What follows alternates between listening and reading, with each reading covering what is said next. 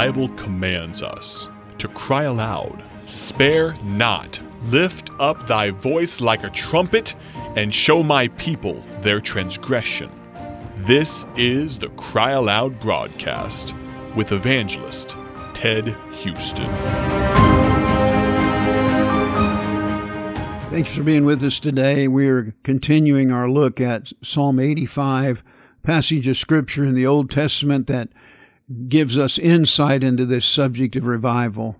And dear friend, we, we know that when a nation is turning from God and when God's people are accepting practices that the Bible teaches are not to be accepted, when we see the killing of innocent babies, when we see the abomination of uh, man with man and woman with woman, and, and we hear the uh, profanity of our nation, and we see the drunkenness and the pornography and the drug addiction and the murder and the hatred and, and all that we see, we understand that uh, our nation is not walking in accordance with what God teaches. God teaches love, God teaches morality, God teaches the family to be one man, one woman, no sex before they're married, and then stay married until death does them part.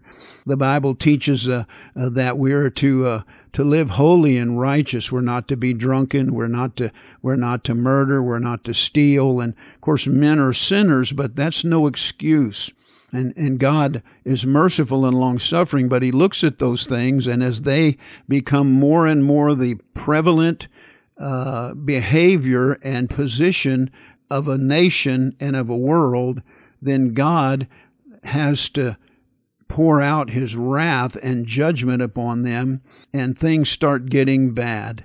Things are bad in America today, and they can get a whole lot worse, and they will get a whole lot worse if we don't have revival. And so the psalmist said, Turn us, O God of our salvation. Talks about God's anger that's towards them. And will you be angry forever and to all generations? And then he cries out this question Wilt thou not revive us again, that thy people may rejoice in thee? And then he says, Show us thy mercy, O Lord, and grant us thy salvation. You know, I don't think there is truly saved, born again person today on the face of planet Earth, and especially in America, that does not understand that we need revival, uh, that we need God to be merciful to us, and we need God to grant us His salvation, because the judgment of God is uh, is an impending reality in our country and around this world if we don't have revival. Now, I mentioned I don't believe the Lord wants to uh, to uh, come back right now and bring the uh, judgment upon the earth because he's not willing that any should perish. And so we need to have revival. I said that uh, uh, in the last broadcast that many of the churches are like the church at Sardis, where God says, I know thy works.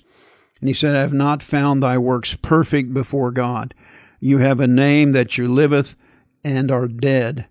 And he says, Be watchful and strengthen the things which remain that are ready to die and then he says in verse 3 Remember therefore how thou hast received and heard, and hold fast and repent. And if thou shalt not watch, I will come on thee as a thief, and thou shalt not know what hour I will come.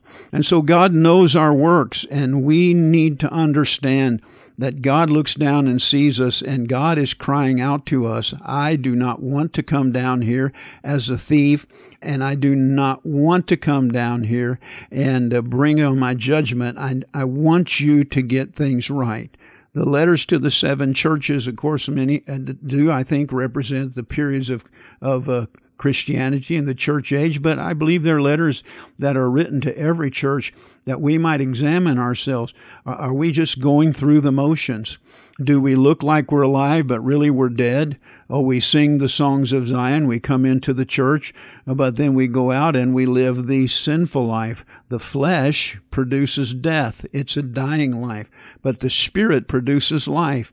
Dear friend, I think you can be honest with ourselves that even the best of us as Christians would have to realize that we are really not what we ought to be for God, and we need to have revival. We need to be asking God to turn us.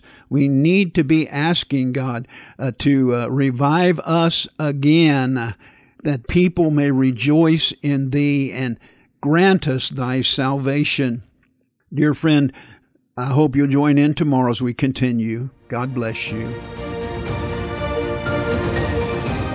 Thank you for listening to the Cry Aloud broadcast with evangelist Ted Houston, produced by Bible Tracks Incorporated of Bloomington, Illinois.